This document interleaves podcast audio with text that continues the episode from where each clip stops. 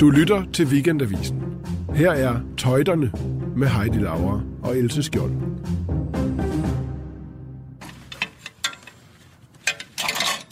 Så nu, Thomsen, vi står her og kigger i dit klædeskab, og jeg ser på to smukke nye jakker, som for nylig er kommet med i skabet. Ja.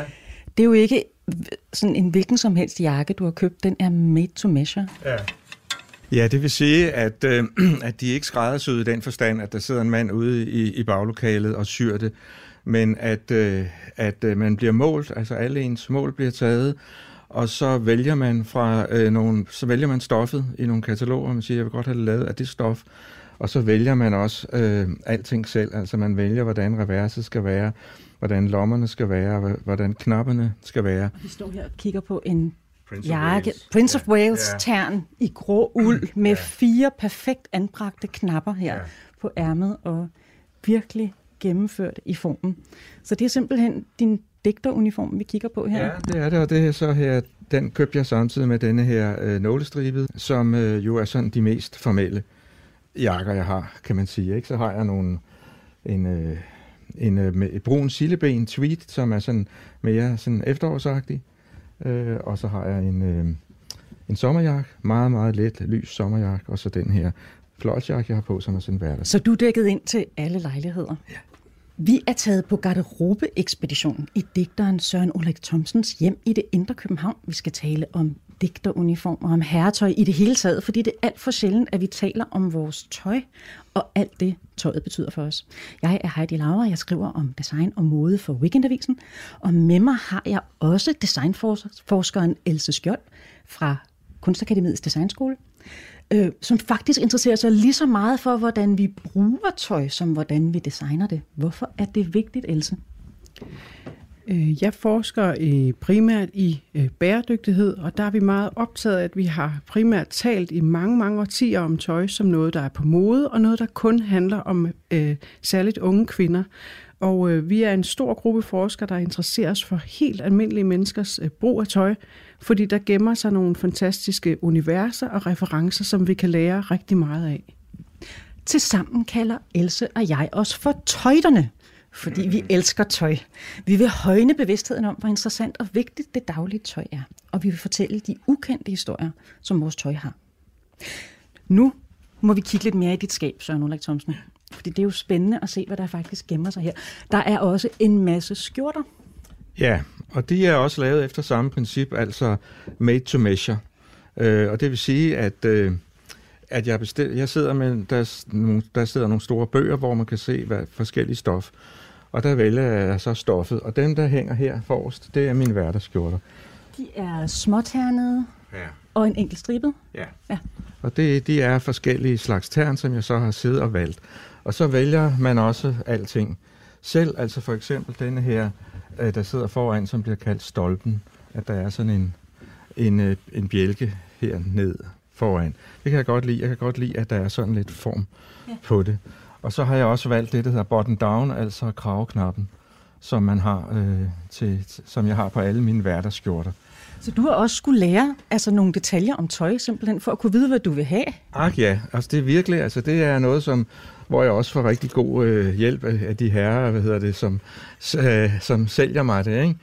Øh, og her har vi så de formelle skjorter, som jeg bruger, når jeg er ude og holde foredrag.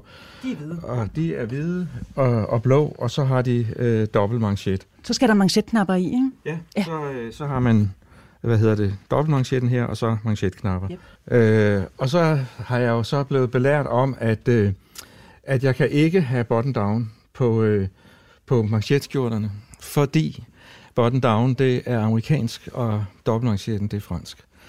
Øh, men da man jo gerne vil have, at, øh, at kraven skal sidde flot ned til slipset, så har man det, der hedder button under, at man knapper den under, under kraven. Ikke? Så er der også her i siden af skabet, der ligger dit tilbehør, ja. altså virkelig omhyggeligt arrangeret.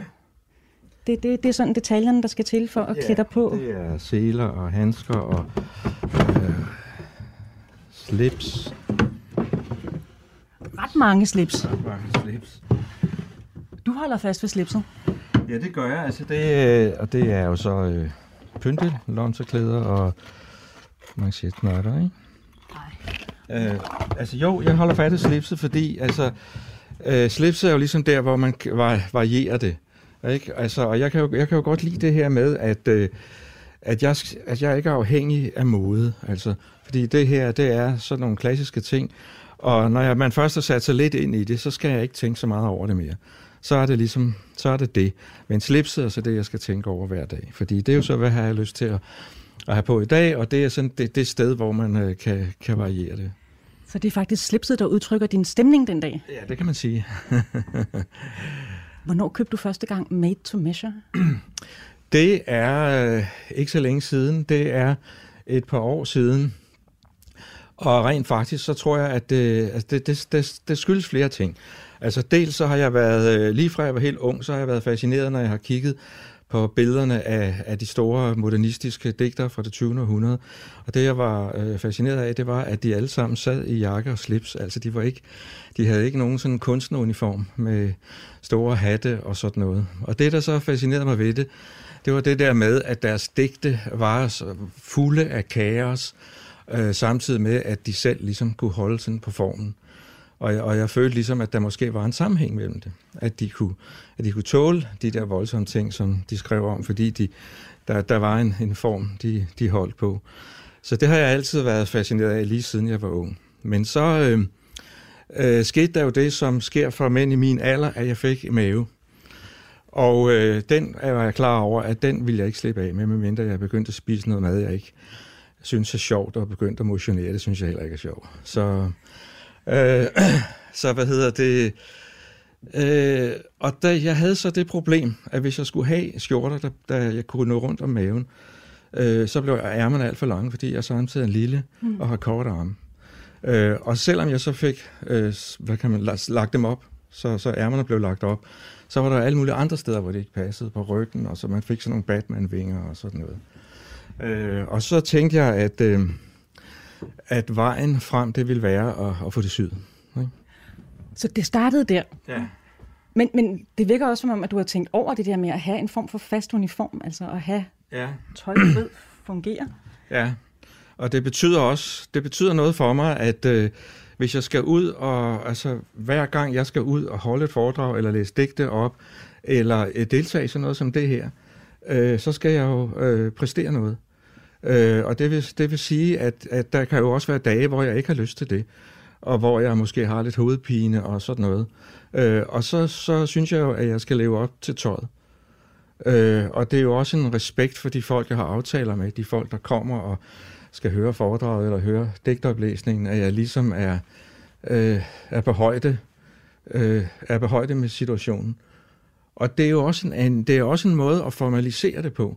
Altså, det, jeg, jeg tænker lidt på, altså, at øh, når jeg læser digte op, så kan jeg jo rigtig mange af de digte udenad, men jeg står altid med bogen alligevel for at markere, at det er altså digt, jeg læser.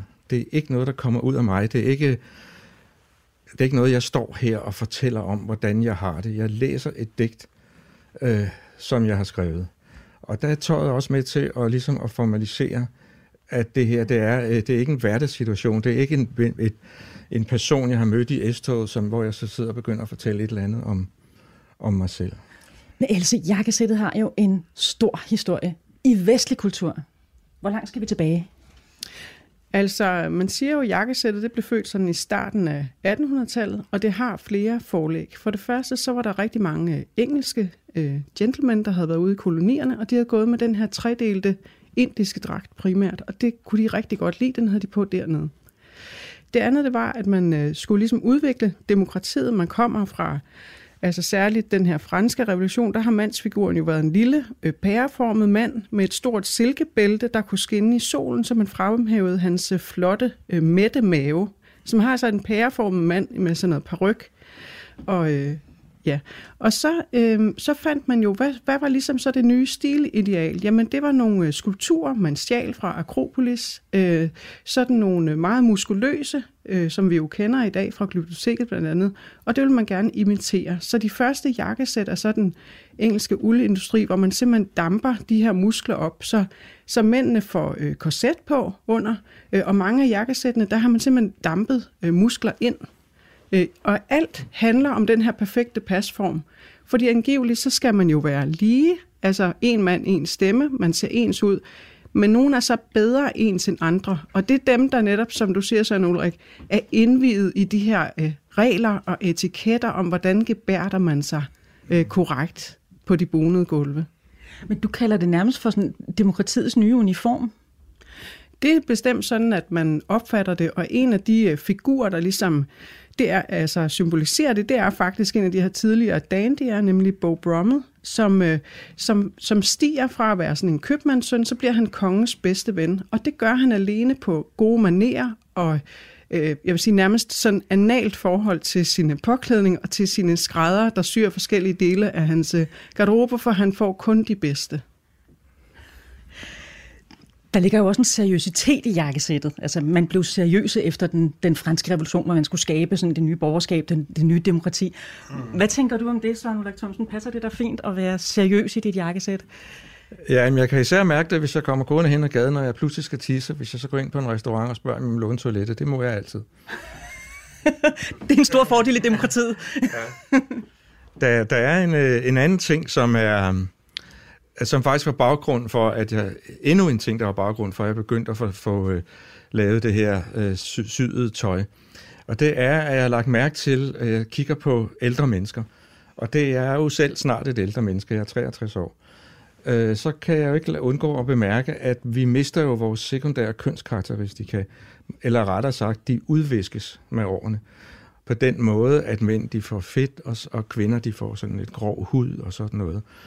Og hvis man så også begynder at gå i det samme slags tøj, og det tøj også skal være lavet sådan, at det er ligesom er ultra praktisk og behageligt altid, så ender det med, at øh, noget lidt trist, synes jeg. Altså, hvor man ender med at være sådan nogle øh, melboller med leverpletter, der er hældt ned i nogle stofposer. Ikke?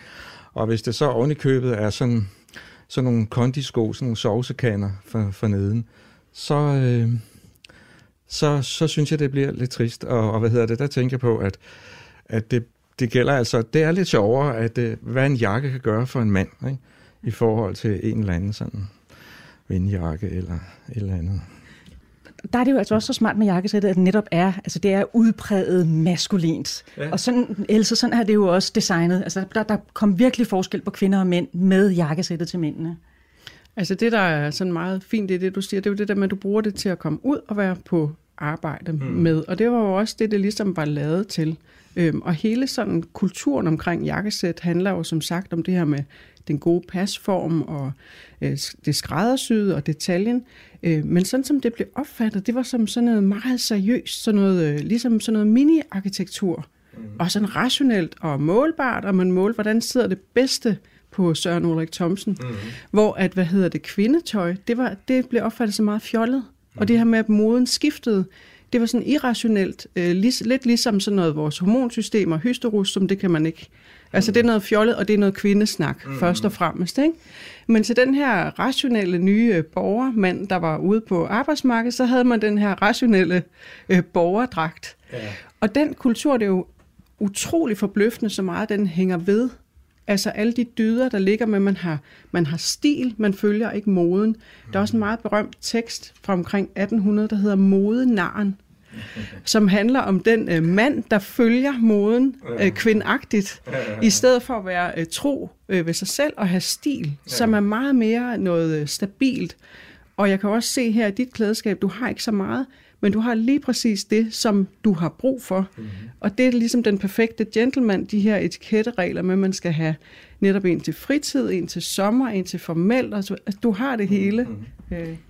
Er det gennemtænkt på den måde, Søren Ulrik Thomsen? Ja, det er det, fordi øh, altså, da det gik op for mig, at det her, det ville jeg, det var altså noget, jeg havde stor glæde af, så satte jeg mig ned og skrev ned, hvad, hvor mange skurte jeg skulle have det, og hvor mange af det, og al, alting. Ikke? Og så har jeg så fået fået det lavet efterhånden, som, som jeg fik råd til det. Ikke? Men det er jo sjovt, Else, det der med, hvordan kunstnere og boemer har klædt sig, for der er jo en tradition der. Altså, øh, sådan hele den her boheme-begreb kommer jo fra 1800-tallet. Der var forskellige bevægelser, der faktisk var i opposition mod det her jakkesæt. Øh, så de griber tilbage i historien og har de her sådan reformdragter på, sådan nogle øh, store løse gevanter, og som du siger, Søren Ulrik, så var det, det hele det flyder sådan lidt ud. Der er ikke noget, der holder på formerne, og det var angiveligt sådan, man var så et frit øh, tænkende, kreativt menneske. Og der har vi jo herhjemme flere af de her kunstnere, blandt andet på Skagen, der går rundt i de her øh, reformdragter. Reformbevægelsen var meget øh, stærk og havde altså til formål at bryde øh, med de her snævre silhuetter, der blandt andet blev skabt ved, øh, ved jakkesættet. Men det har ikke fristet dig? Øh, nej, altså jeg, jeg, jeg befinder mig godt øh, med, med, med den her måde at gøre det på.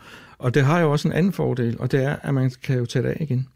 Det vil sige, at når jeg har, har været holdt et foredrag et sted ude i provinsen, og jeg kommer træt tilbage på hotellet, så tager jeg det af, og så er det, markerer jeg, at nu er, nu er øh, nu har jeg gjort mit arbejde, og nu er jeg fri. Ikke? Mm. Så det er jo også en, en, øh, en pointe i det. Men jeg vil også sige, at øh, det, at jeg, at jeg har sat mig ind i det, og jeg lægger vægt på det, og så videre, det betyder ikke, at jeg er en laps eller en dandy, for det bryder jeg mig ikke om. Altså, man skal være, man skal være klædt på, men man skal ikke være klædt ud. Øh, og jeg kan, jeg, kan, jeg kan også mærke, hvor, hvor, altså, hvor grænsen går, for eksempel øh, sådan noget italiensk tøj og sådan noget, det synes jeg, det kan jeg ikke rigtig lide.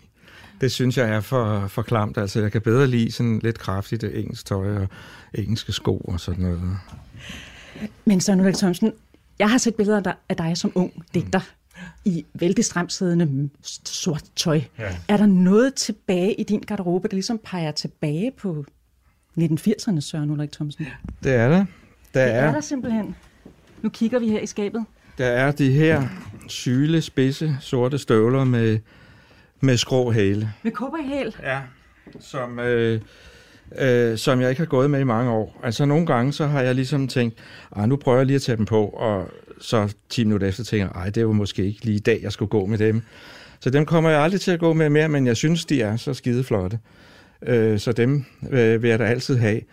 Men jeg frygter også lidt, altså, jeg, jeg vil ikke gå med dem. Altså, jeg, jeg ser nogle gange mænd på min alder sådan med mave, ligesom mig, og så langt kort hår, og så en hestehale, og så sådan nogle her, og det synes jeg ikke. Sådan vil jeg helst ikke se ud.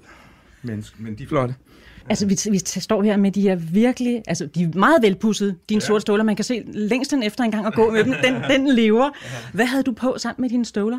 Så havde jeg måske sådan en uh, sort uh, Marlon Brando uh, læderjakke, uh, hvor jeg havde alle mine motorcykelmærker, jeg, hvad, som man syede på, på ærmet. Når man fik, hver gang man fik en større motorcykel, så syede man et nyt ærme, eller et nyt mærke på. Dem havde jeg så, og så havde jeg de her. Det tror jeg, det var det var top-uniformen. Og, og stramme sorte jeans, eller hvad ja, skulle ja. du? Ja, ja. Else, er det typisk, at der er et eller andet tilbage i garderoben? Det er, tilbage? Jeg siger, det er meget, meget typisk, at vi går og gemmer noget, sådan uh, memorabilia fra ja. vores, uh, fra, fra vores, ligesom at have et anker i vores fortid. Ja. Um, og det er, jo, det er jo rigtig fint, at du sådan set, du holder dem stadigvæk, og de står sådan set, jeg så dem med det samme, ja. da vi kom ind, og jeg tænker, jeg, jeg, jeg var jo selv ung uh, i 80'erne, og kan huske nede på St. Pederstræde, hvor man skulle købe de her, og alle uh, havde de her slags, uh, sådan sorte hedder de, uh, shitkickers eller sådan jeg noget? Ved det jeg ved det ikke, nej. Men det er ligesom sådan en kort uh, cowboystøvle, ligesom ja. en Beatles-støvle, bare med cowboy på. Ikke? Ja, ja, ja. Og det havde I altså bare uh, alle sammen på, da jeg flyttede til København i 1989. Ja, ja, ja. Uh, og sådan den her meget slanke uh, silhuet, du også uh, ja. siger. Ikke? Og jeg har mødt andre mænd som dig, hvor den silhuet, den, den er ligesom uh, hedengangen. Ja. Så man må simpelthen finde nogle nye uh, løsninger og nogle voksenversioner ja, ja, af det. Ja. Ja. Kan du sætte tid på, hvornår det begyndte at rykke sig i din garderobe? Altså, hvornår rykkede du fra 80'er-garderoben over i noget andet?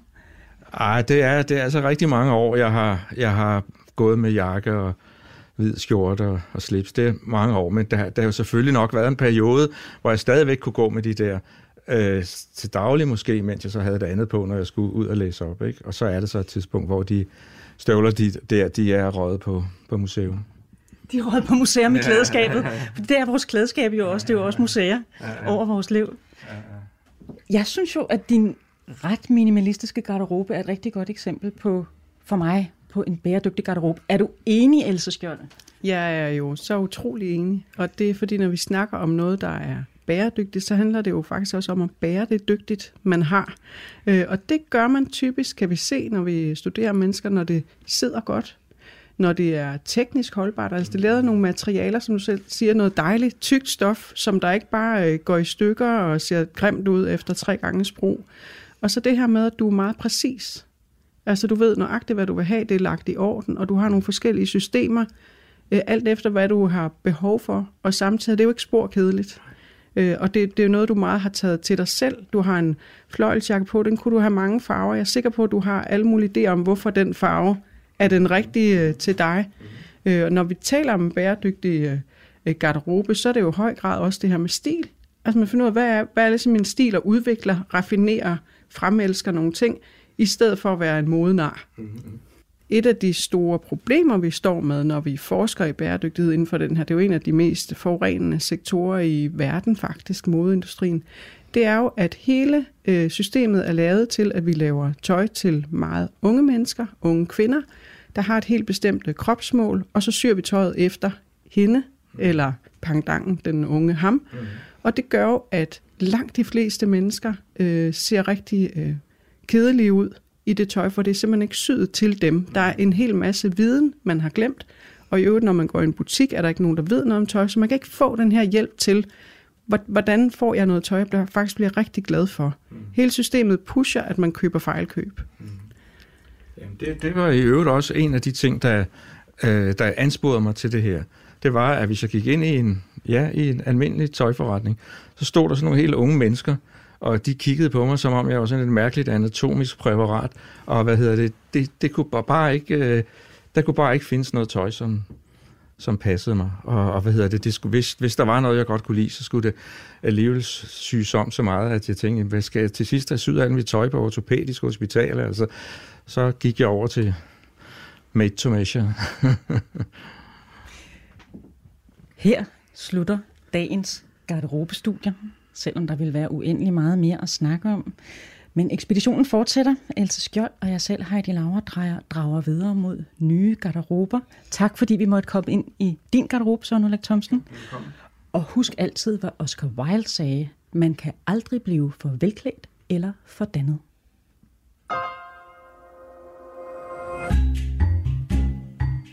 Du lytter til Weekendavisen.